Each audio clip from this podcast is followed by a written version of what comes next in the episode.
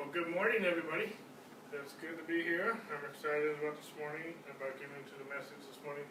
Uh, just before we start, a couple announcements. I just want to make an announcement. Those on live stream. We realize, I don't know how long this has been going on, but uh, somewhere along the line on the live stream, the private button got hit instead of the public button. So I don't know if we've lost some of you on live stream, but we've archived all of them on our website. Uh, but I think we fixed it this morning.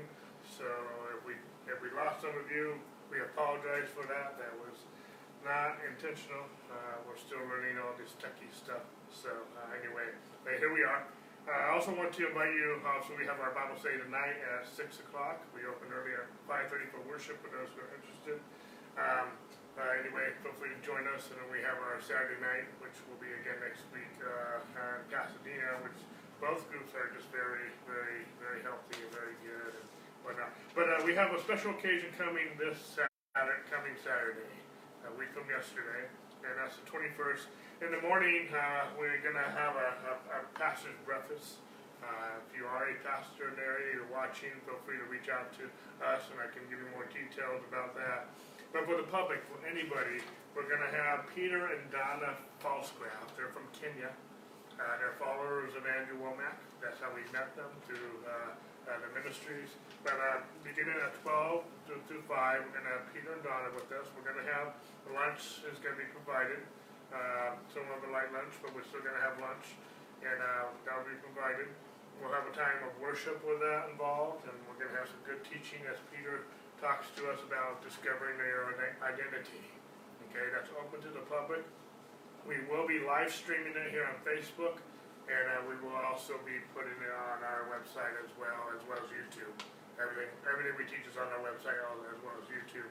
Um, uh, we won't be doing the worship because of copyright reasons. We don't archive, we don't uh, live stream and record that, but uh, uh, we do. We will have a we do have a playlist every week. If you ever go to our live stream page, uh, we have a playlist of uh, the, the most current Sundays uh, playlist for worship. We have it there couple different places on our website. I update that every week. But uh, I will have a special playlist uh, uh, for this event uh, somewhere uh, on there. I'll put it on there. So all the songs that we do next Saturday afternoon, I will have them on a playlist that you can specifically go and watch and listen to on your own. Okay, hopefully I'm making sense with that. Uh, but anyway, feel free to join us. It's going to be a good time of teaching with Peter and Donna. And, uh, and so, anyway, we look forward to that next week. Uh, also, too, I just want to announce too, with our Elios discipleship program, we're doing something. I'm working on something right now. Uh, I, I was hoping to have it, uh, be able to launch it already, but I'm hoping to be able to launch it this week.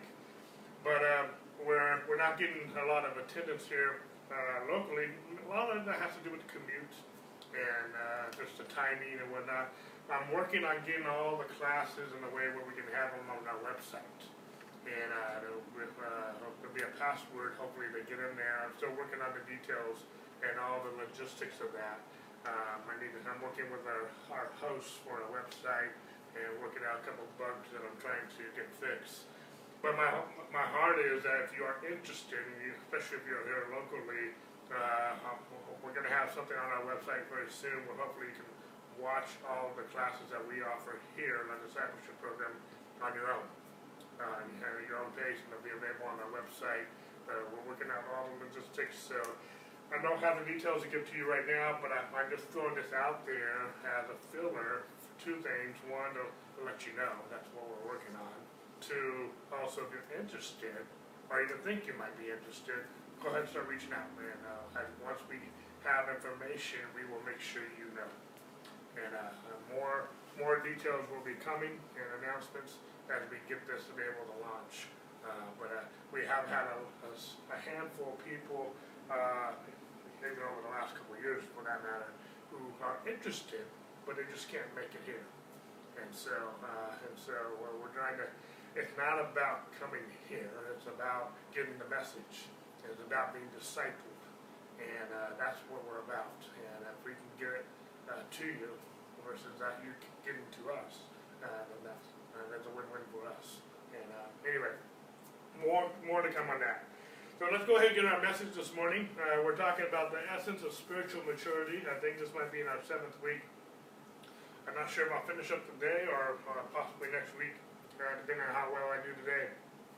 But with that in mind, let's go ahead and go to our main text in uh, Acts chapter 2, beginning with verse 40.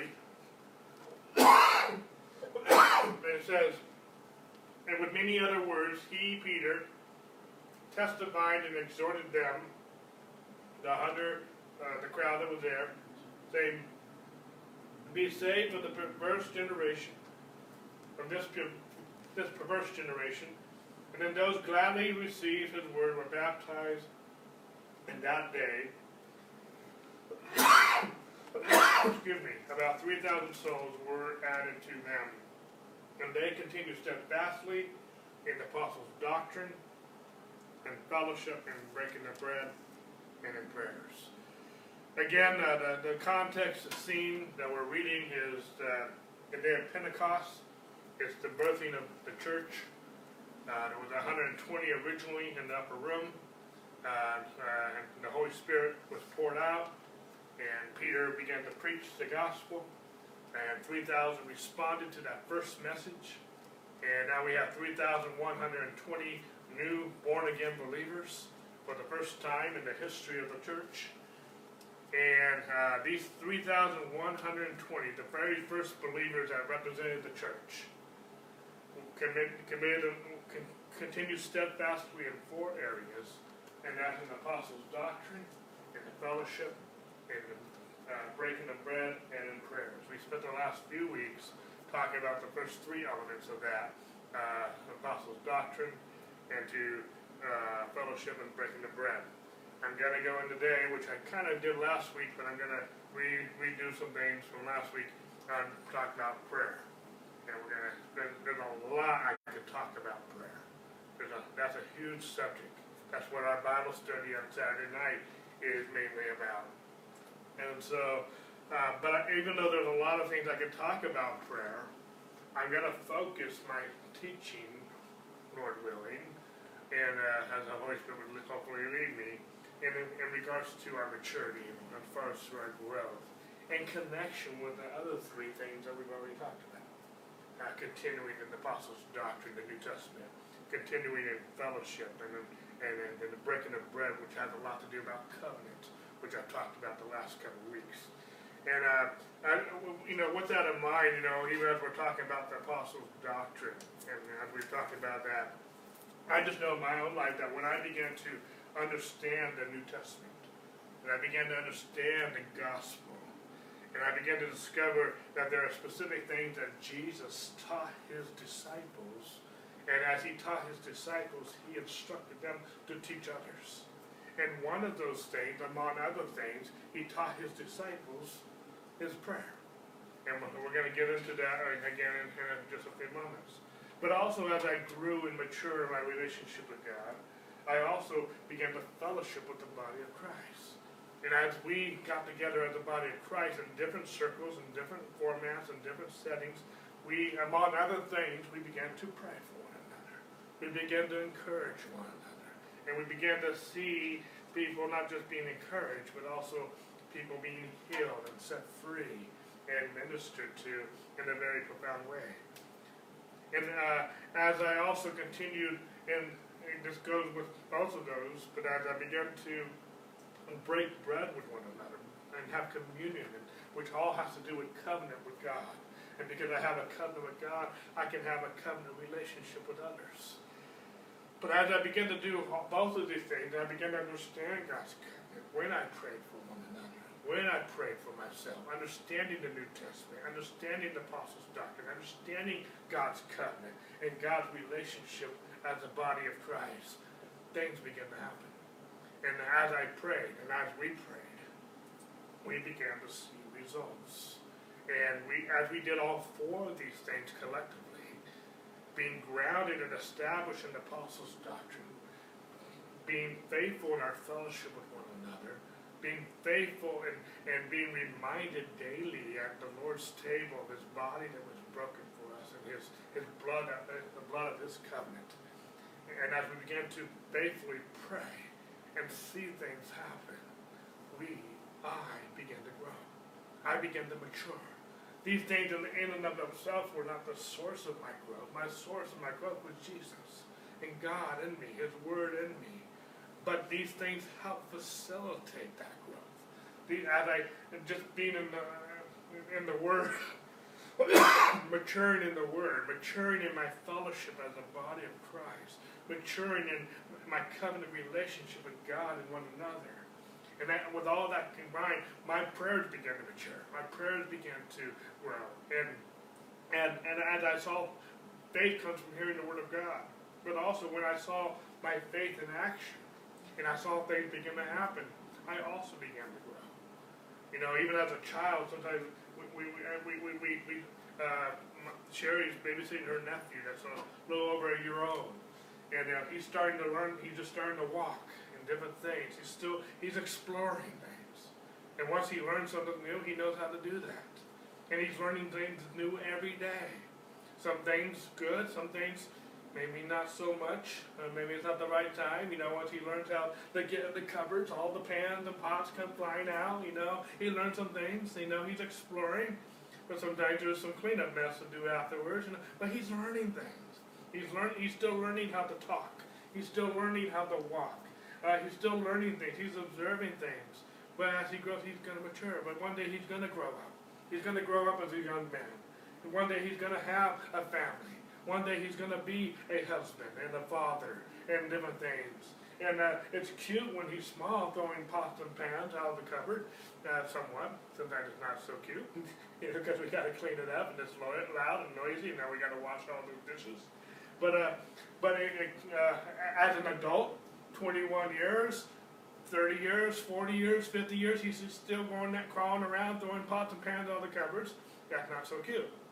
But as he's growing up and he's, he's growing in his relationship with God, he's growing in his relationship with other people, not being so self-focused, but also ministering to one another. He's growing in his covenant relationship with God and, and with others, and he's learning how to pray and to, to, to for this what we call Christianity to work and be powerful and be effective.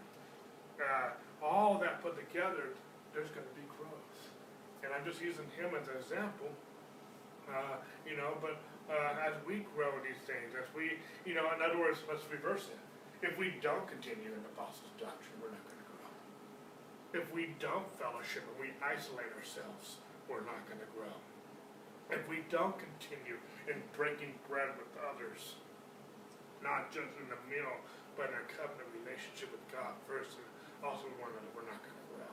And we're not praying if we don't know how to pray, if we don't know how to, to exercise everything we're learning and, and, and, and, and, and see this, his kingdom come and his will be done on earth as in heaven, we're also not going to grow. We're not going to see a growth. There's going to be a level of immaturity. There might be a level of growth to a certain respect, back the fact that we're born again. And there is growth just in that. But we don't want to just be born again. That is the core. That is more the most important part. Um, but at the same point in time, we want to mature. We want to grow. And we want to be the light of the world, the salt of the earth. We want to be a blessing. We want to see things happen. We are kingdom priests. And, and we're like kingdom priests, but we don't know how to work this thing. We, we can be, we've been given the keys of the kingdom, but we don't know how to operate the kingdom. We need to grow and mature so we can see the kingdom of God operate in our lives, in our families, in our nation, in our world.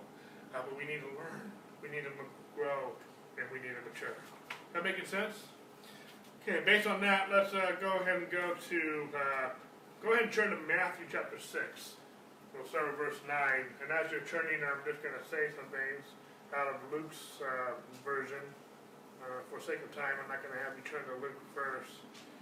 But in Luke chapter 11, uh, Luke talks about the Lord's Prayer too, and that's where we're going going to. The, um, and actually, we're going to start verse eight in Luke, uh, Matthew six.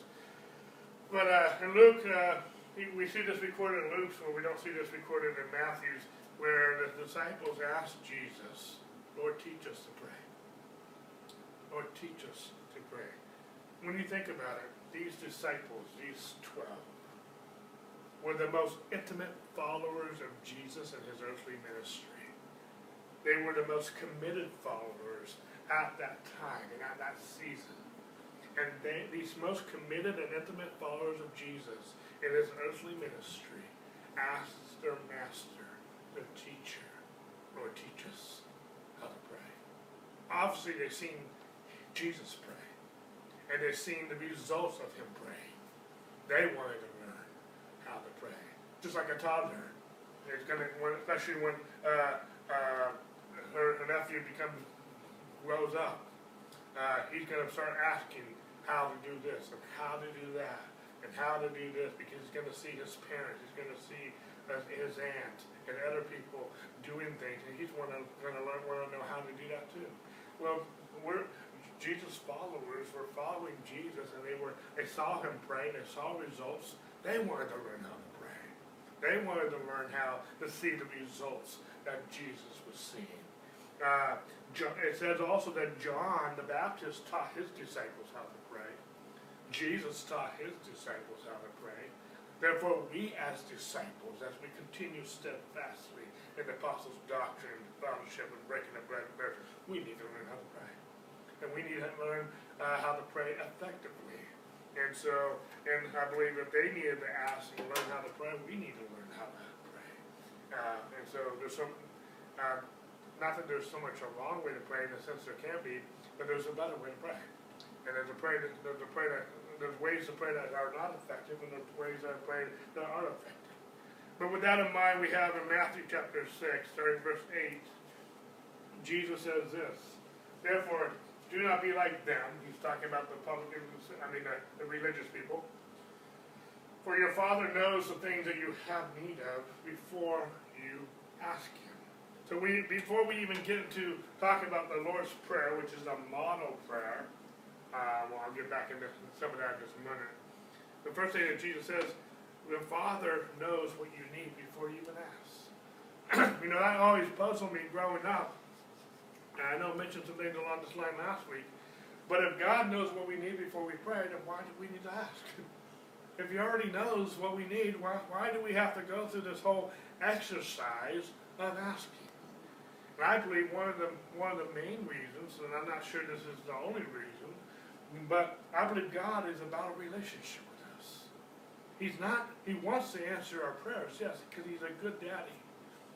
But He's not interested just in answering our prayers just for the sake of answering our prayers. He wants to build a relationship with us. He wants us involved. Yes, it's by His grace. It's not by our performance, but the God, our daddy, wants us to participate. Uh, obviously, it's not us. We can't make our prayers answered, but he wants us to participate. And he has ordained prayer as one of those avenues by which we ask and uh, the things that we need of. Uh, it's just the way God has done it, but I believe the main thing that God is after is a relationship. We see this through the cross. We were alienated from God because of sin. Jesus came. Excuse me, sorry about that. Jesus came to reconcile us back to God so be we could be in relationship with God. Without the cross, we could not be in a relationship with God that was intimate and close. We were distant from God without the cross. Jesus went to Jesus did everything possible. He went to the cross. He died. He did the ultimate. He did everything. Uh, he stepped down from heaven to, to die for us so that we could have a relationship with God. Now that we have that relationship with God, it's not just God being a genie in the bottle where we rub it right and we have three wishes type of thing. No, God, now that God has made a relationship with us, He's gone through the, the, the most ultimate extreme to make a relationship with us. And now that He's done that, that extreme, He's not going to be all of a sudden impersonal. Where He's way up there and we're here, and we got to jump through these hoops, hoops to do it. There's, there's a key to the kingdom it's almost like sometimes on our computers and our, our iPads, sometimes if we don't do it right, it doesn't work.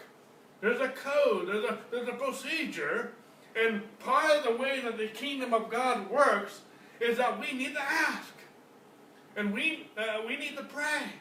Um, he already knows what we need, so we're not here when we're talking about prayer. We're not telling God about our problem because He already knows the problem. But we're telling our problem about our God. There's a big difference there. Okay, and we're gonna we're gonna learn that as we go forward.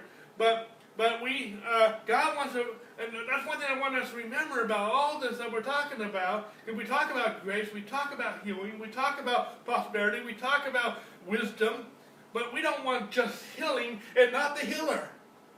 We don't want just salvation and not the Savior. We don't want prosperity or provision and not the provider. We don't want wisdom and the God of all wisdom. We want a relationship with God.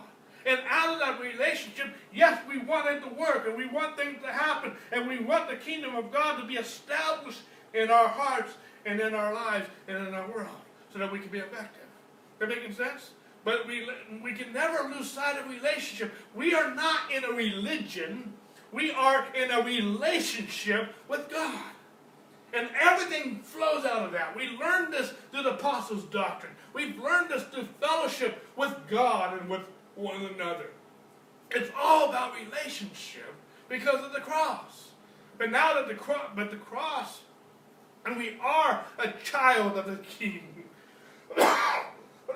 We are in relationship with God. We have authority when we pray. And, and Jesus prayed. Jesus at times, not all the time, so don't get down to your doctrine that it has to be every time we spend a whole night in prayer. But there were times where Jesus would spend a whole night in prayer. yes, I believe part of that prayer was uh, at times perhaps petitioning things, but I believe a lot of that prayer was just a simply Jesus having a relationship with his Father. He, son, father and son, were just hanging out and spending time together. Yes, there, there, there might be some requests, and the, and the father's obviously giving the son's direction. But it's, it's, a, it's a dialogue, not a monologue. And our relationship with God needs to be a dialogue. It's a two-way conversation. It's koinonia, it's fellowship, it's a relationship, not just a religious mechanism that we're doing. That making sense? Okay, so let's go, start getting into some of this. Verse 9. In this manner, therefore, Jesus saying, pray.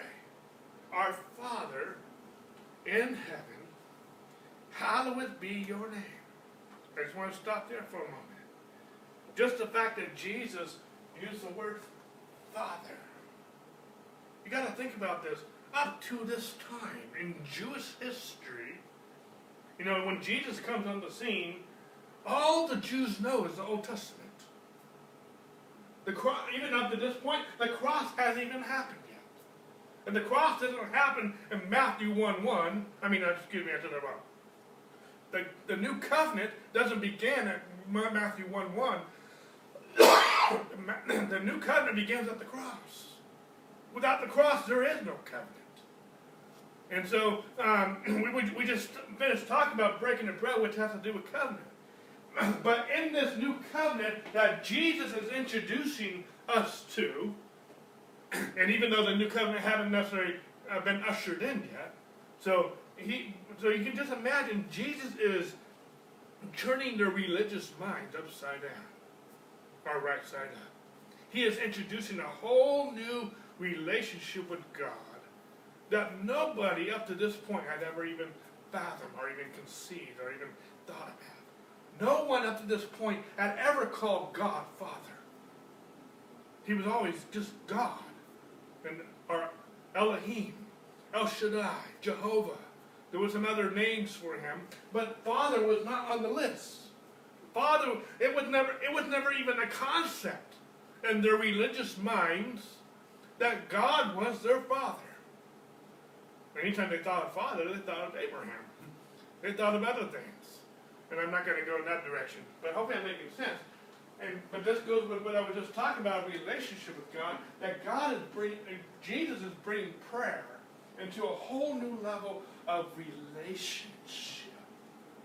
that He's not just a God. Yes, He's our Creator, and yes, He's God. But sometimes, even when we think about Him being our Creator and our God, sometimes we can get the perception that God's way out there, distant. He's not even in this world. He's not. He's somewhere eternal, uh, uh, uh, whatnot, in heaven on His throne. But when we think of Him as Father, it takes it to another intimate level than just Him being our God. Yes, He is our God. Don't get me wrong.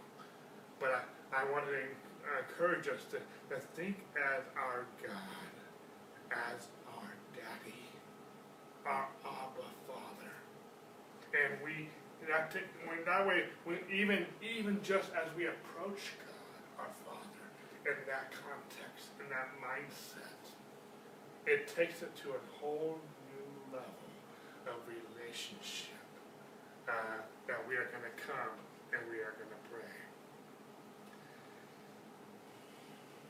Okay. Um, let's move to verse 10. Your kingdom come, your will be done on earth as it is. Not, not that it is going to be, but that, that it, it is in heaven. I just want to comment on this for a moment. I made some comments last week how some people believe in the sovereignty of God and God is in control of everything. And whatever will be, will be.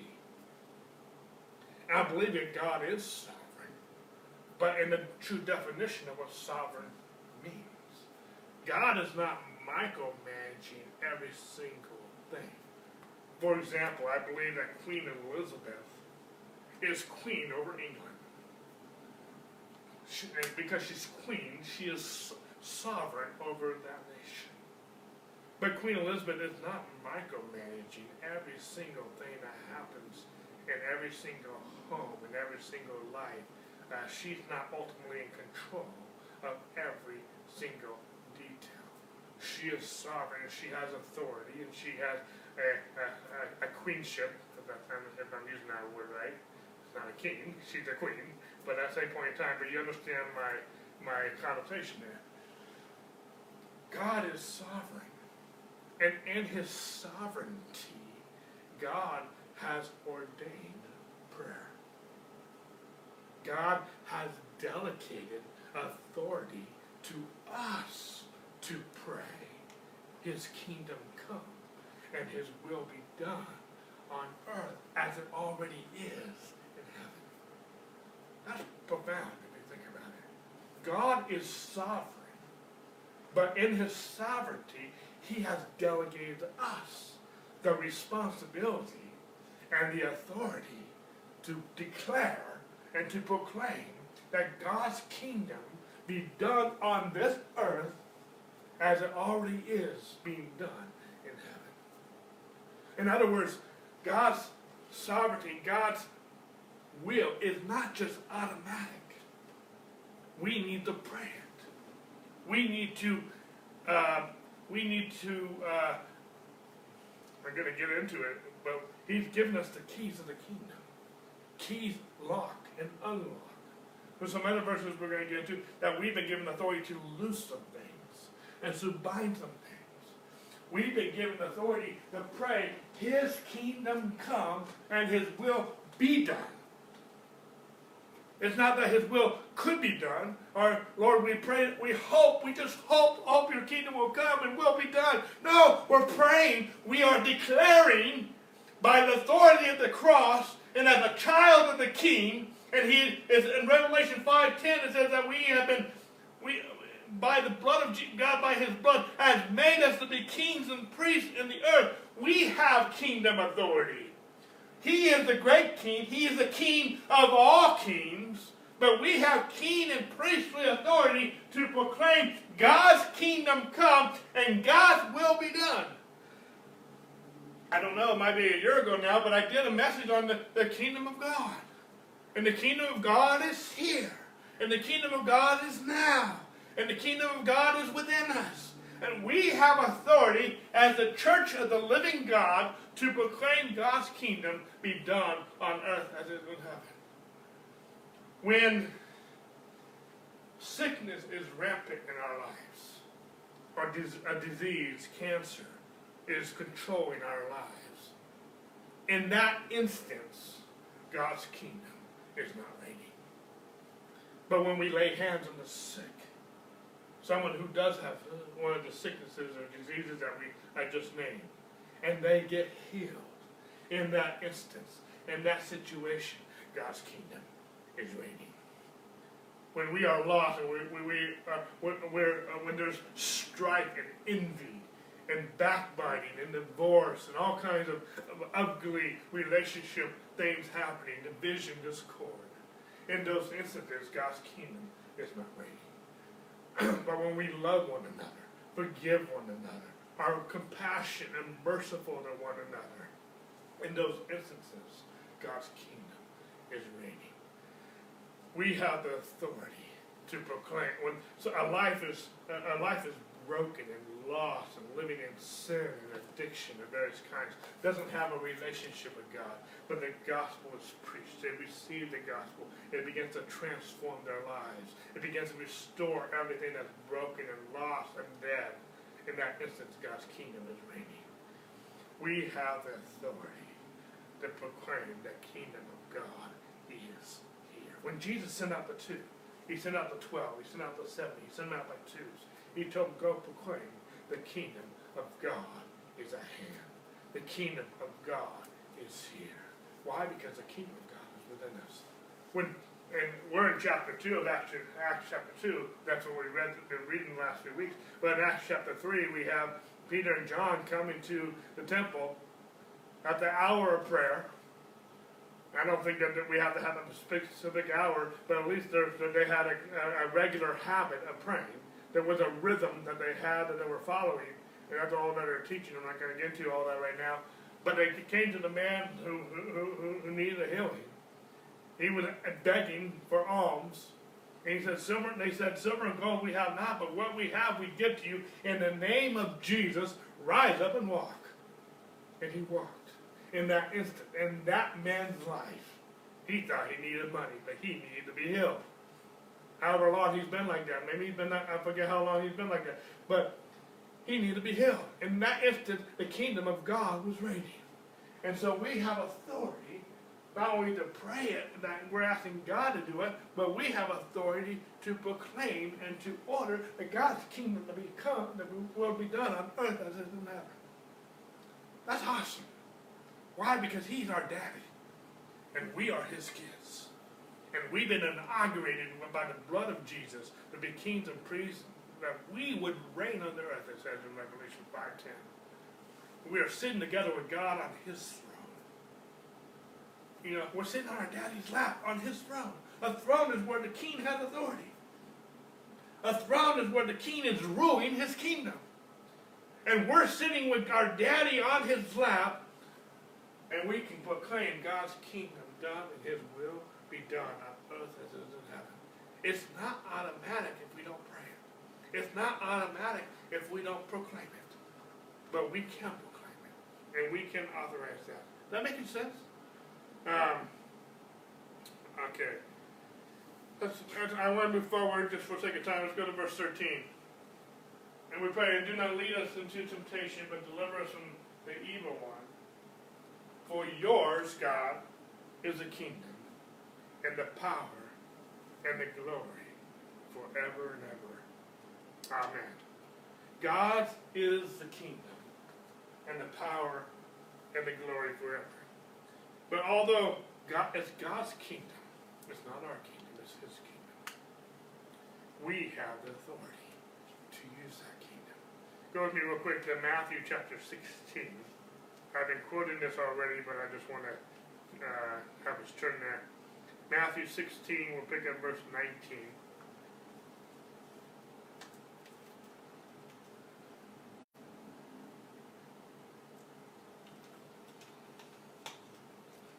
Again, Jesus is talking to his disciples.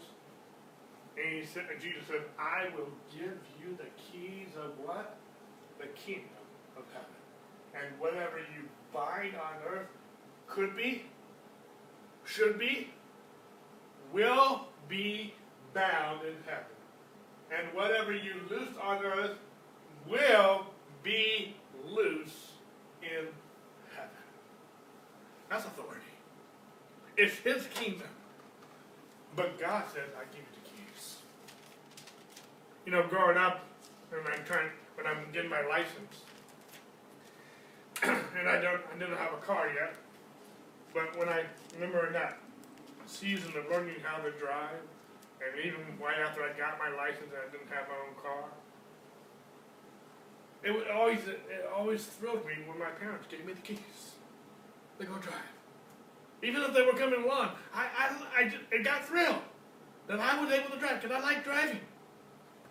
You know, uh, but when you have keys, you can do something. You know, he and uh, I can take you take this a lot of ways. I've had jobs where I've been given keys of the kingdom, of the keys of that kingdom anyway. I remember one time I was working at Brea Community Center. They have a, this whole huge, multi-million dollar building that they built.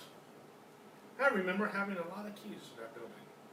I remember walking and closing up and unlocking things for different responsibilities I had. I just remember thinking in those days how I was trusted to have keys to this multi-millionaire, million dollar building that they've constructed, and they entrusted me with keys to operate building. I've had other jobs, retail jobs, where I had keys to unlock, to lock it, to set off the alarm, to set the alarm. In each of those instances, I just felt it would be an honor that I'm trusted with keys. Other people didn't have it for different reasons, not looking down at them, but I got keys. And I've been trusted with it. I don't know about you, but I just, that was always an honor to have that. But I also knew I had a responsibility with that. I couldn't misuse those keys, I just couldn't just hand them out. I couldn't lose those keys.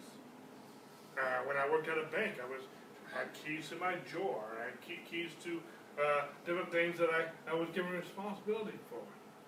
One day, I forgot my keys. That wasn't, that, that didn't go so well, cause I can't do anything. Uh, even though I was at work at time, in one sense, I wasn't at work at time because I was there physically, but I didn't have my keys. And I, without my keys, I can't do my job. So I had to go home, which actually was across the street, so at least it wasn't that far. But by the time I went across the street and come back with my keys, I'm late. And then I'm tardy. Good, I can't do anything. It doesn't look, it didn't look good in the boss's eyes that I forgot my keys. I was given those keys not so they could sit in my dresser at home. I was given those keys when I came to work, I could use those keys and work. Because the, the moment that, at the time that I took to go home to get those keys, I'm not working. Uh, They're one, they have one less teller, uh, for the customers and, uh, and different things. Uh, I'm just using this as illustrations. But we, ha- God says, I have given you keys to the kingdom. That is huge. We're talking about the kingdom of all kingdoms. I'm not just talking about the kingdom of England, or, or back in the day, the keys to the Roman Empire, or the keys to Alexander the Great, his empire, and different things. I'm not just talking about, we've had some pretty big kingdoms through the, through the ages and through the years. We even have, today, we have some big, we might not talk about kingdoms so much, but we have nations, but we also have big uh, businesses, or, our enterprises or whatnot, and having the keys to run that whole enterprise or whatnot. God's kingdom is the kingdom of all kingdoms. He's the one that created everything. And he's the one, and when in God's kingdom, there's healing if you need it, there's provision if you need it. Whatever you need is in that kingdom. And God said that we have the keys of the kingdom. All we have to do is use them. All we have, we have the keys. And these keys that we've been given, they will bind whatever we bound, and they will loose whatever we loose. That's huge.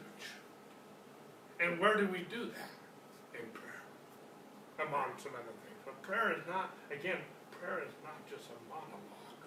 Prayer is a dialogue. And prayer is also uh, laying hands on the sick and seeing. We're not asking God to do something. God, in His sovereignty, because of the cross, because He has redeemed us as sons, as kings and priests. yes, we're sons and daughters too. But because He has given, He has inaugurated us as kings and priests, He gave us the keys. God gave us the authority to bind and loose the things. And until we use our authority, until we use our keys, some things are not going to be bound, and some things are not going to be loose like they should. That making sense? See, when we understand the apostles' doctrine, we understand covenant relationship with God. We understand God's word. God's word has, is a covenant. God has bound himself to his word. God cannot, will not break his word. And his word also includes that God has given us keys to bind some things and to loose some things. God has delegated by his word, by his covenant, he has delegated some things to us to do. So, in one sense, we're not waiting on God. God is waiting on us to use our authority to operate the kingdom of God and proclaim the kingdom of God is here. We have authority in prayer. We have authority with these keys to bind some things and to loose some things. That's profound. If we will think about that, if we will meditate on that, and we will begin to appropriate what I'm talking about. We're going to take prayer and this whole relationship with God to a new level. Jesus said this way You will do greater things than I ever did because I go to He's going to the Father because He finished the work and restoring this relationship with us and giving us the keys of His kingdom. No other age had the church age is a very profound age. No other age has the finished work of the cross. No other age has the outpouring of the Holy Spirit. And Jesus said, You shall receive power when the Holy Spirit comes. The gospel, Paul said it this way I'm not ashamed of the gospel, for it is the power of God unto salvation to everyone who believes.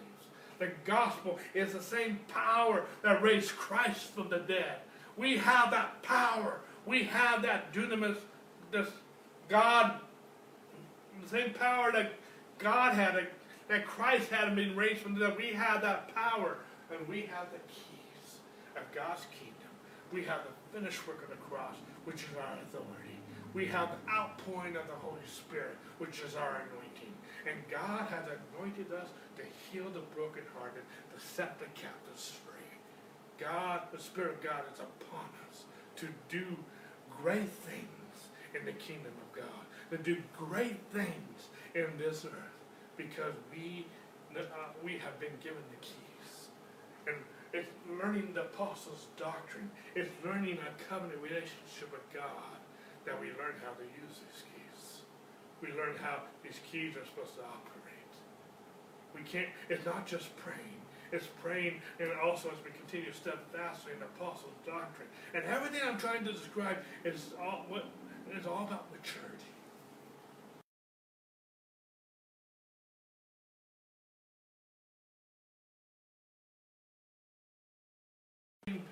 Kind of brain cells I do. He has everything he has. Yes, he's fearfully and wonderfully made. We're all unique and we all have different giftings and talents. But he has all the same muscles and everything I do. He can't use some of those muscles yet because he hasn't learned to develop those. He hasn't matured in a, in a way where he can use those. We have the same power that Jesus had. We have the same ability that Jesus had because he is in us. And we have his kingdom. And we have the keys of that kingdom. And we have the Holy Spirit. And we have our sons and daughters of He's our Father. We are His child. But when we learn through the apostles' doctrine and to fellowship and the breaking of bread about this relationship, this covenant relationship with God, we understand these kingdoms now as we mature and grow and become established and nurtured in that relationship with God, we, it's now time to use what we have. It's now time to lay hands on the sick and speak life and minister and that his kingdom come, his will be done. That authority doesn't come, that authority has already been given to us in Christ. You know, sometimes when I get a new job, just because I have the keys, just because I have the passwords and the passcodes, sometimes I haven't learned how to do that job yet. And I have to learn the skills, I have to learn the protocol, I have to learn uh, how to use the, the, the, the systems that they have developed. I have to learn different things. So in one sense, I have the authority, but until I know how to use that authority, I'm, I'm not, I can't be effective, I can't do anything with it. But once I learn how to do it, and I've been given the passcodes, now it's my responsibility to go do the job and do it well. And that's as we grow and as we mature, now we learn how to use these keys to do what God has ordained us to do by His Word. I making sense? Saying a lot of different things, but I'm trying to bring everything together here as we go forward. Let me bring another verse here, and that kind of goes with what we're talking about here, Luke chapter 12.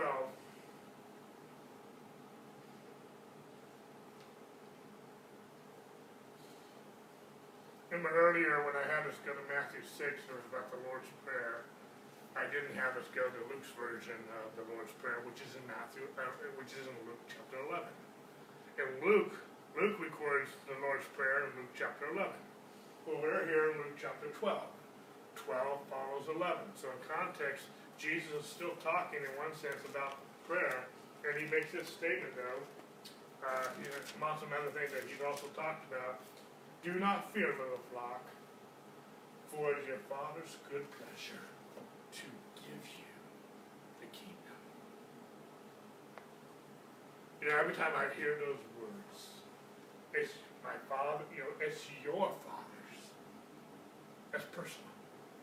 It's your Father's good pleasure to give you the kingdom. That's awesome. Your daddy, your Abba Father, has given you the kingdom. We, we're not trying to get the kingdom. We're not trying to, we already have the kingdom. It's in us, it's within us. There's another scripture, I don't have in my notes, but Jesus said, the kingdom of God is not here or there. The kingdom of God is within you. It's on the inside. And we have the keys of that kingdom. We have a covenant relationship with God. And as we continue steadfastly, just because we learn the apostles' doctrine, just because we learn covenant, just because we learn how to pray, we need to continue steadfastly in all these things. Be reminded, uh, any job, you know, some of the jobs I used to know, used to do it very well, I can't do them anymore unless I get retrained. Because I don't know how to do that job anymore. I don't do that job anymore. I've been disconnected with that job. I've, I've, I've, I've gotten out of routine of that job. Uh, I would have to relearn how to use their, their computers and their systems and, and whatnot. And probably by now, some of those things probably have even changed with technology. I would have to relearn some of those things. We need to be reminded. We need to be re- refreshed continually in the apostles' doctrine, of fellowship, and breaking of bread, so that we know how to use the kingdom that we've been given. God's kingdom hasn't changed. God's kingdom will never change. It, it's the same 7,000 years ago as it is today. Uh, uh, God's kingdom, Jesus is the same yesterday, today, and forever. God is the one who was and who is and who is to come. God doesn't change. His kingdom hasn't changed. We are in a new covenant, yes, but God's kingdom hasn't changed. Uh, we are in a new covenant relationship, but we just need to learn that we have it. We're not trying to get it. We have it. We need to be continue steadfastly so we can continue to be mature and to grow and know how to use the kingdom of God's kingdom. It's always going to come into full circle as I start talking about prayer. And I am talking about prayer. We understand prayer. Prayer is not begging God. Prayer is not pleading with God. prayer is putting what God has provided into action. Uh, that makes sense? It comes out of a relationship with God. Um, all right. Let's go to one more. Matthew 18.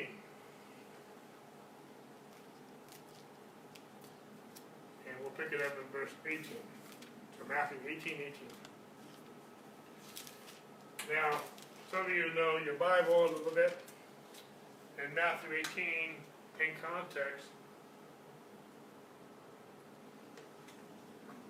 Jesus is talking about church discipline. And most of us know this, this passage. Paul talks about it in Corinthians. he talks about it in Galatians as well. Um, but Jesus is talking about it here in Matthew 18. Now, uh, this ch- chapter also, uh, I have some other, uh, word I want to do, uh, summaries of this chapter. Yes, he's talking about church discipline, but he's also talking about forgiveness. He's also talking about gravy in this passage about mercy. Uh, you know, when I talk about church discipline, he's talking just before the, the, the three verses or so just before it. He talks about how if someone offends you, you go make it right with that person. If that doesn't work, then you get someone else, kind of a mediator to help make it right. That doesn't work, sometimes you get the whole church involved. And if that isn't right, then there- there's a, then a fourth level, which is turning them over to Satan. I'm not gonna go into all that detail. It's not to, it's not to condemn people, it's to help break, uh, the power of sin sometimes in people's lives. Christ has already redeemed us from the, the curse of the law. God, Christ has already became sin and nailed it to the cross. But sin can still be dangerous uh, if I still play with it. It's not going to destroy this relationship, but it's going to destroy other relationships. But anyway, I'm not going to go into all that teaching right now. That's another teaching. But it's in the midst of this talking about, and then uh, and then at the end of what he's, we're going to read here, uh, Peter, uh, he's, he's always a spokesperson for the disciples. He always speaks up. He says, "Lord, so so in context, Peter's saying, if so, if someone offends me, do I forgive them seven times or uh, seventy times?" You know, he, he's asking a question. He thinks he's, he's being very spiritual by forgiving someone 70 times. And Jesus said, not seven, it's 70 times seven in a day. In other words, we are to continually, continually, endlessly forgive people, even if they keep doing the same thing against us. And then he goes into the parable of the unmerciful servant who uh, is a parable of how God has forgiven us. Because God has forgiven us, we can forgive one another. If we don't forgive one another, then we haven't understood God's forgiveness of us. And I'm not talking about forgiveness right now. I'm not even talking about relationships right now. That, that kind of, and some of the other t- topics we talked about, fellowship and breaking of bread and our covenant relationship. But I, I just want you to understand the context of what he's talking about a little bit. But in the middle of this context, Jesus says this As surely I say to you, that whatever you bind on earth will be bound in heaven, and whatever you loose on, excuse me, sorry about that, on earth will be loose in heaven. Again I say to you. So this is not the first time he's saying this. He's said it before. But again I say to you, that if two of you agree on earth concerning anything that they ask, it will be done for them by my Father in heaven. But where two or more are gathered in my name, I am there in the midst. Now, you know, we, we, we've used, uh, through the years, I don't know about you, but I've used this passage of scripture all the time in talk about prayer, especially verses nineteen, that if we ask anything, it will be done for my, by my, by my Father in heaven, and where two or more gather in my name, there I am. And that has a lot to do with prayer. And we can use that, we can, a lot of times we've taken that out of context and use it for prayer, and it applies. Yes, where two or more gather and pray, he is there. And that is totally true. But he's also, in the, in the, in the context, he's talking about a conflict between individuals. Where there's, there's strife, there's a problem, there's, there's, a, there's a disconnect, there, there, there's been an offense taking place. And Andrew Wommack in his commentary, as he's talking about this verse, he says, the verse is supposed to be used in many ways exactly how we, we've interpreted it. We come together in prayer, and we, we, we, where two or more gather, God's there, and we have agreement, because he also said that that whenever we, we just read it earlier, that God's given us the keys of the kingdom, that whatever we bind on earth will be bound in heaven, and whatever we loose on earth will be loose in heaven. We read that earlier just in, in uh, in another passage, I think it was Matthew 16 that we were at. Uh, so, so this is not the first time Jesus mentions this, but in context, you know, in context, he's talking about division and strife, and, and sometimes in our relationship because of offense. Andrew, in his commentary, says that when, although this, we, we're supposed to use this in a positive way, when people gossip, when people don't pray for one another, when people don't do what they're supposed to do as the church and as the body of Christ, then this can actually be done in reverse order. We can actually, when we gossip and we come in agreement in that gossip, in that rumor and hearsay, whatever that may be, we are actually doing what Jesus is saying in reverse order. How many know the power, there's power of life and death in the tongue? And when we come in agreement negative about one another, and strife and envy and gossip, we can actually loose the devil. And we can actually bind what God wants to do. We can do it in reverse order that God wants us to do. Same thing when we don't pray for one another. We don't minister to one another in prayer. Which is actually, when we don't pray for one another, that's the fourth step in church discipline. Because the, the, the, the, turning someone over to Satan means we stop praying for them. We stop ministering to them. Why? Because we want we, eh, someone who's in that stage, someone who, and, and, the, and Paul did this in Corinthians with the man who was sleeping with his mother-in-law. He wasn't being repentant, so he, in a sense, turned him over to Satan for the destruction of his flesh. Not the destruction of his, his, his life, but destruction of his flesh. So he, but because of the lack of fellowship and the lack of prayer that God has ordained for his church, hopefully he would, he would he, he would turn his heart and be repentant and want to restore. In the Second Corinthians chapter 2, Paul, Paul says, now that the man has been repentant, now it's our job as a church to restore this man, reaffirm this man, so that he wouldn't be overcome by the enemy. Paul talks about this in Galatians 6 that when someone falls, we who are spiritual are to restore one another gently. We are to do good to all people, especially to the family of God. Again, I'm not trying to talk about church discipline and, and reconciliation right now, but this goes with what we've been talking about, and the, the church has continued steadfastly in the apostles' doctrine and fellowship and breaking of bread, which is covenant with God and covenant with one another. We can't understand forgiveness and reconciling one another if we don't understand God has first reconciled with us. But also in prayer. And the church is supposed to come together in, in agreement. If, if the enemy's doing things in our life, we are to bind the enemy and we are to loose God's blessing and God's grace and God's healing and God's whatever we need to bless one another. But when we as a church come together and gossip and rumor, we are actually doing that in reverse order. Even though I said that, that's not really the scope of my message today. I'm talking about maturity, I'm talking about prayer. But the, the, the, the, the reverse can also be powerful in a negative way. But I want to bring this in a positive way because that's the way it's been intended that we, we have the keys of God's kingdom and we are to bind some things and we are to loose some things.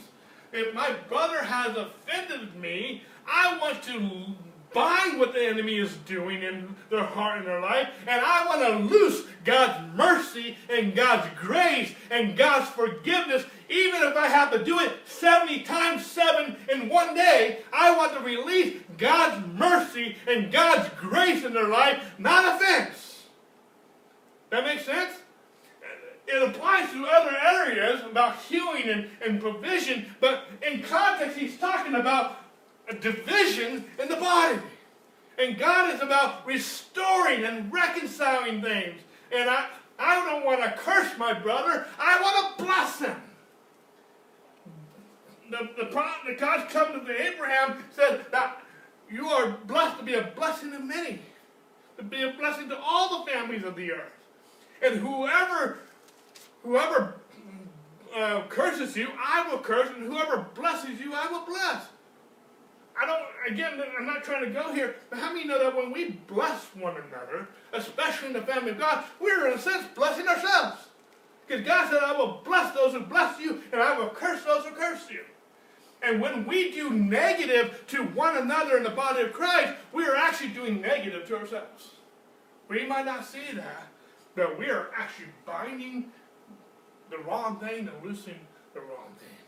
But I don't want to do that. When people have offended, when people have done things, I, through prayer and through the keys of the kingdom God has given me, I want to come in agreement as the body of Christ to bind what the enemy is doing and release what God has already done mercy and goodness and, uh, and whatnot. I want to, when I come together, and people come to me about negative about other people, I don't want to spread that gossip and that negative stuff. What do I want to do? I want to come together in agreement and spread God's mercy and His grace and His forgiveness and His blood and the kingdom of God. Because the kingdom of God is lo- love, joy, and peace and the Holy Spirit. That making sense? The fruit of the Spirit is love, joy, peace, goodness, kindness, etc. Against those things there is no law. The, the- James talks about this in James chapter 3. How can we who think we worship God with our lips, but then we curse one another? Brothers, these things ought not to be. In that, in that same context, in James 3, James says how the wisdom that's from uh, is of the earth is sensual, is earthly, it's demonic. And then where there's envy and strife, there's every evil work. But the wisdom that is from above is pure. It's full of mercy. I'm not putting these in the right order. It's good. It's, it's, it's peaceable. It's willing to be entreated. It's, it's full of mercy and goodness without partiality, without hypocrisy. There's peace. And it yields the fruit of peace. And, and it yields the, the, the, the fruit of righteousness. I want to be I don't know about you, but I want the wisdom of God. I want God's kingdom to rule and to reign. If there's a brokenness in our relationship or whatever it might be, it's not just about relationships, but that's what God's talking about. That's what Jesus is talking about in this context. I want to restore. I want to bless. I don't want to promote envy and strife. I want to promote peace and reconciliation and whatnot.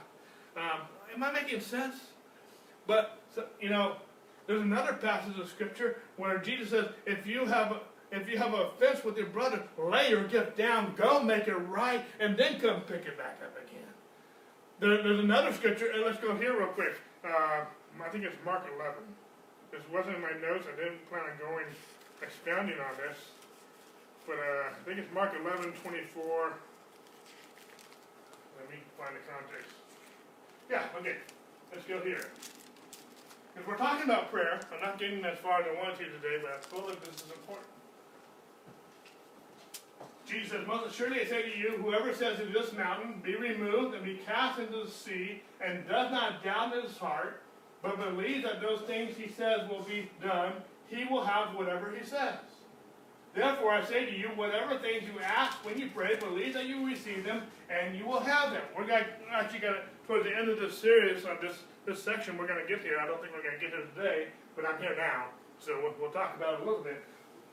Uh, so, in other words, what I'm also trying to say is I'm going to spend more time on this a little bit later in our, in in our series.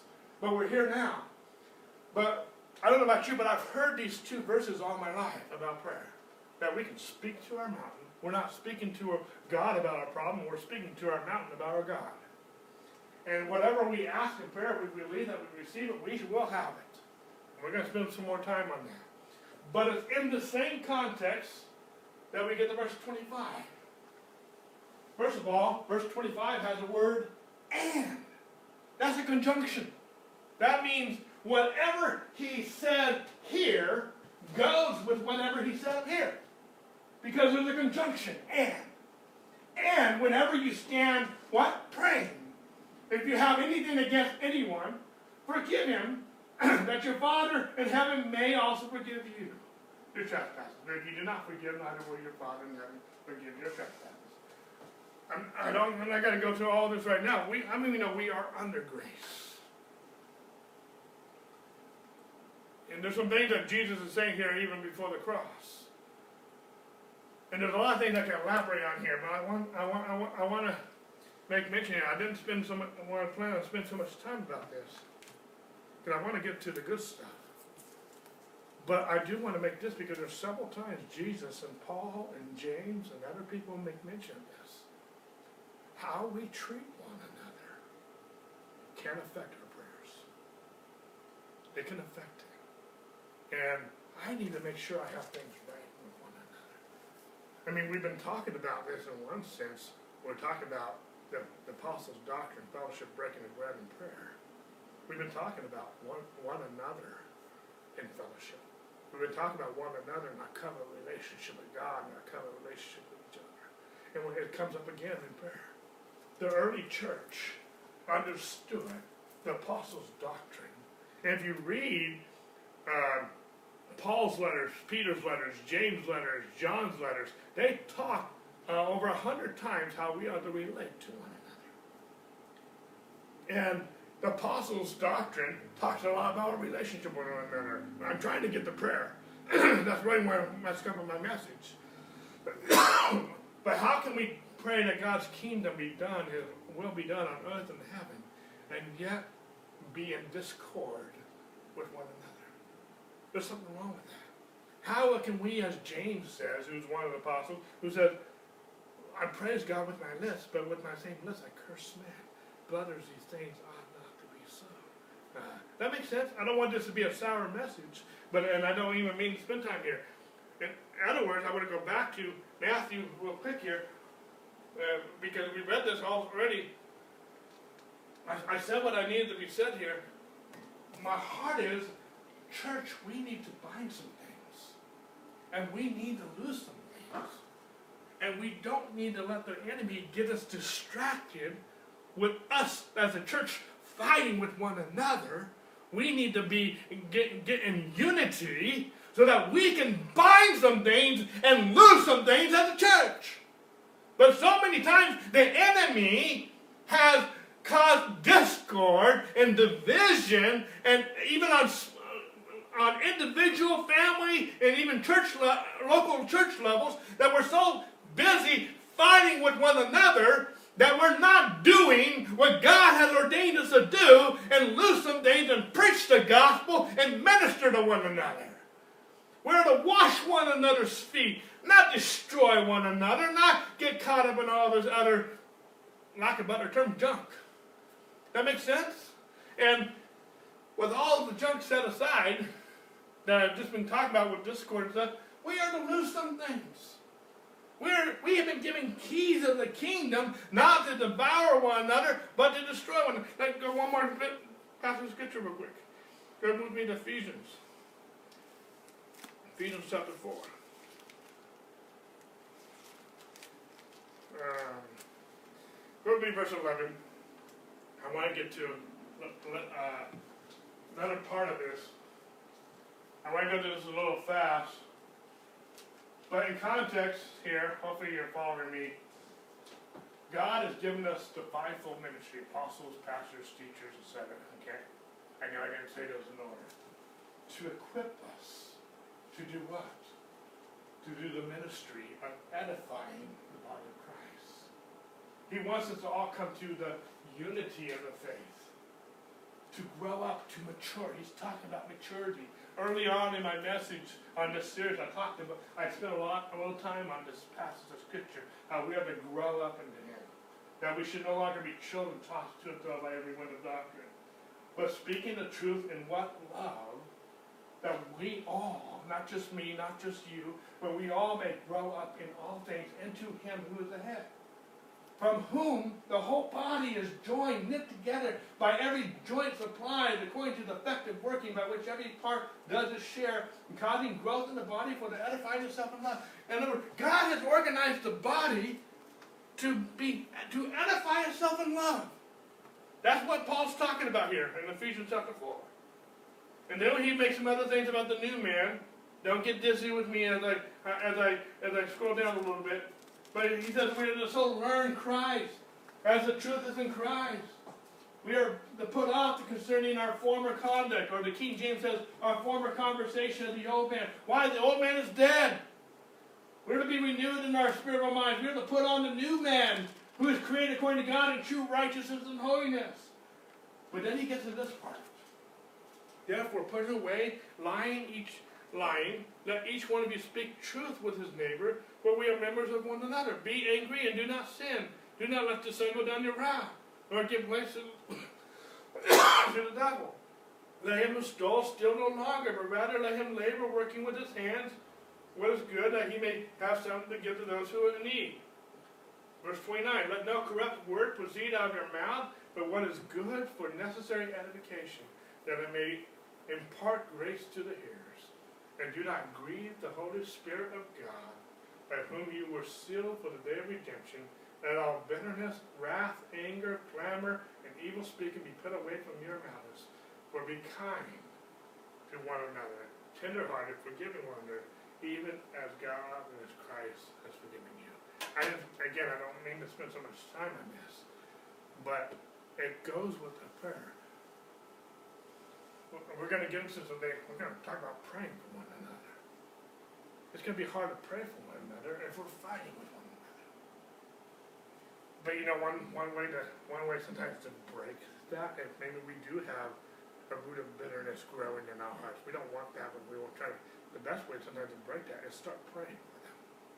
Pray for those who have, uh, I mean, it goes with the Lord's, Lord's, uh, let's go, actually, let's go back to Matthew six real quick. I'm sorry, I'm just going in a direction I wasn't planning going, I'm just going with the, I feel the Holy Spirit leading me right now. I know I'm having to jump all over scripture right now, but, uh, I, I, I, uh, know it's good. But I didn't, I didn't read verses 11, 12. Give us this day our daily bread and forgive us our debt as what?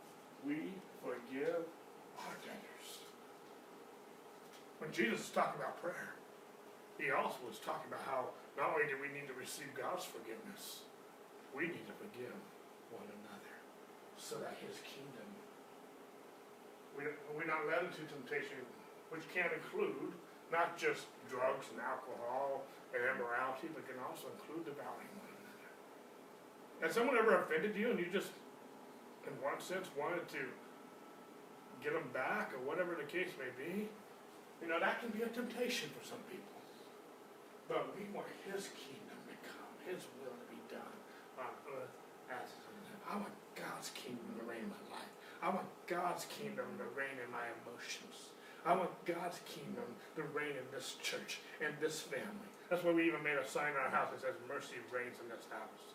Sometimes conflicts come, but we have to make a decision by the Spirit of God that mercy is going to reign. And we're going to pray for them, and we're going to minister to them as best as we can. And uh, uh, we're going to bind the enemy, we're going to loose the kingdom of God. Okay? That makes sense? I didn't plan on spending so much time with that. Let's see where I'm at with time. I got about ten minutes left. Let's go one more passage of scripture and kind of switch gears a little bit here. First Corinthians chapter three.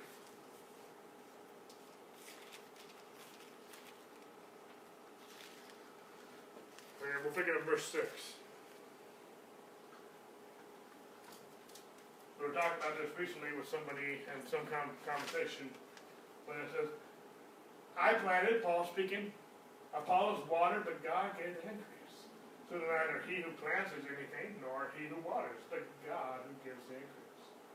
Now he who plants and he who waters are one, and each one will receive his own reward according to his own labor. We're gonna come back to that.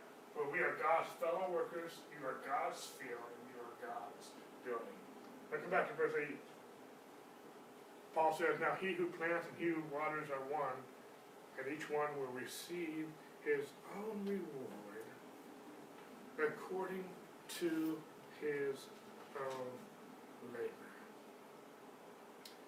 You know, this this is Paul, and I want to emphasize that because when if we just heard this phrase, that each one will receive his own reward according to his own labor.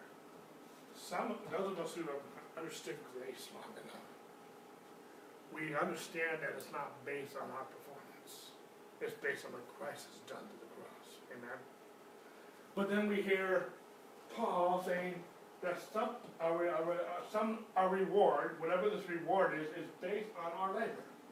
It is not based on our, our on our performance. why are we laboring to get a reward?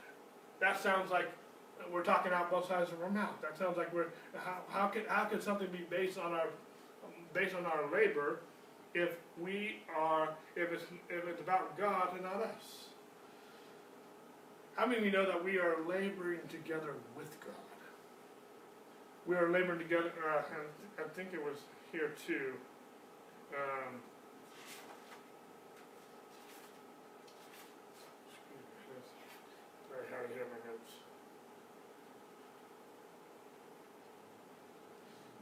I, I don't have the reference here, but it was here, excuse me. So, let's see. But there's another scripture here, so I don't have that with my notes. But we are laboring together with God. And as God has done the work through the cross, it's by grace we are saved through faith. But as we are co-laborers with God, working together in God's field, we are God's field, and we are God's building. But we are, uh, and, and we can see this just even in this context that Paul planted, Paul's watered. They were doing a work. They were preaching the gospel. They were he planted. Paul planted the seed. Paul Apollos watered that seed, but God brought the increase. They, Paul and, and Apollos were partnering, koinonia, with God in this process. God didn't preach the gospel. God told us to preach the gospel. Paul planted it. Paul, Apollos watered that gospel. They're co-laborers with God. God gets all the credit, not Paul, not Apollos. God gets all the credit, but we are co-laborers with Him. We are participating with Him. It's the same with prayer. God gets the credit when our prayers get answered, but we are co-laborers with God. This whole, this whole, this whole Christianity is a co-labor relationship. We are involved. And there, when we are involved and we participate uh, with the rules and the laws of God's kingdom, there is going to be a reward. It's, I, know I get that there's going to be rewards in heaven. There's going to be crowns and different things. I'm not talking about that. There, there's no time for that. But part of my reward as a pastor is when I see a life change, when I see a life transformed by the power of God and the power of the cross and the power of the Holy Spirit. I don't know about you, but that's a reward enough for me. When I see life change, when I see a life blessed because the power of God, the Word of God, uh, uh, because I, I watered it, whether I was watering it or planting the seed, whatever part I had in it, or even if I didn't have any part, someone else did it. If I see a life change, that's a reward according to our labor. God gets the increase, God gets the glory. But a life has been changed, that's a reward. But if I'm not praying, if I'm not preaching, if I'm not laboring with God, there's not going to be any reward. There's not going to be an increase. There's not going the, the seed has to be planted. Yes, we got to water but God brings the increase.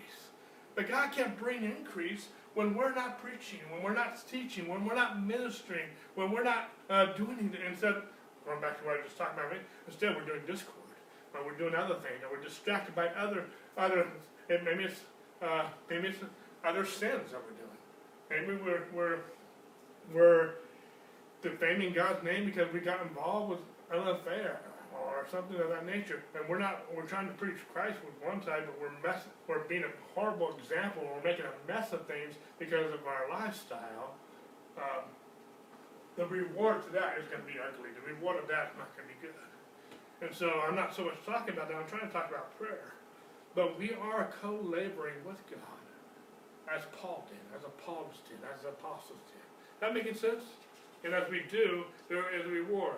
Um, I was going to use an example of Cornelius. Cornelius went to go. Paul went to. I mean, Peter was instructed by God to go preach to Cornelius, and his whole household got saved. God has told us, man, woman, to preach the gospel. God's not going to preach the gospel. God's already, we, but He gave us the responsibility to preach the gospel. The angels can't preach the gospel for us. The angel did tell Peter to go preach the gospel, but the God has not commissioned the angels to preach the gospel. He called us to go preach the gospel. He told us to go pray. But we, but we need to learn how to pray based on the apostles' doctrine and, and, and whatnot. Um, okay, I think that's all I wanna do there. Let me just say, make a couple notes here, and I'm kind of wrapping up for today, see how far I get with this, and then uh, we'll, we'll pick up somewhere near here next week. See, uh, I'm gonna switch gears here a little bit here, but I'm going to tie this all again. All prayer involves faith in God and His Word. All prayer involves faith in our covenant relationship with God. We spent two weeks talking about our covenant relationship with God. There's a lot more I can expound on that. But when we continue in the apostles' doctrine and to fellowship and to breaking of bread, uh, which is uh, again a reminder of God's covenant relationship with us, we grow in our faith. Where does faith come from? The Word of God. And as we grow in this relationship, uh, Paul, I mean, Paul said it this way in Ephesians that faith works by love. As we, if we're finding a deficiency in our faith, and we, how many know we need faith when we're talking about prayer? We're not gonna pray with faith, we're not gonna pray with confidence if we don't believe that God's gonna answer the prayer. If we don't believe that God, the prayer is gonna work, the prayer is gonna, if faith is not involved in prayer, there's gonna be a disconnect, there's there's gonna be a, a short in the line. For example, I have power cords up here to, to work all this equipment. But if there's a short in one of the power cords, that cord is not gonna work. There's gonna be a disconnect. And when there's not faith involved when we're praying, we're gonna see a disconnect in our prayers. We're gonna, when, when we come back next week, we're gonna talk a lot about faith. I talked about a few other things that were really everything I've been talking about up to this point is introduction to what I wanna get to next. So I hope I'm making sense with this, but we need to have faith involved in our prayers. That means we have to have a relationship with God. We need to be in the Word to get faith to even be there. We need, when God says we lay hands on the sick and they will recover, then we need to understand that when God says is a covenant, and when God tells us to go lay hands on the sick and they will recover, we need to believe God's word that when we lay hands on the sick, they not can recover or should recover, they will recover. There needs to be faith involved. But we're gonna have that, that faith is gonna come from hearing God's word, but we need to trust God's word. Okay? See, I'm trying to tie this all back into maturity.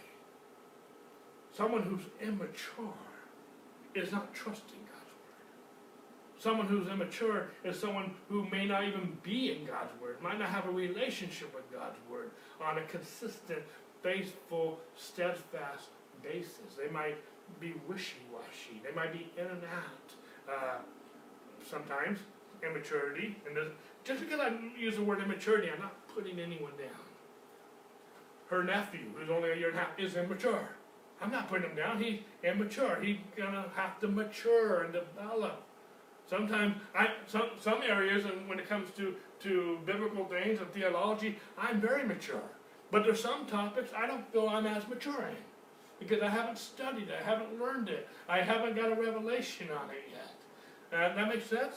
It's not a put down, but there's some areas where I know I'm weaker, and there's some areas where I know I'm stronger. I'm establishing something, but some things I'm not so much.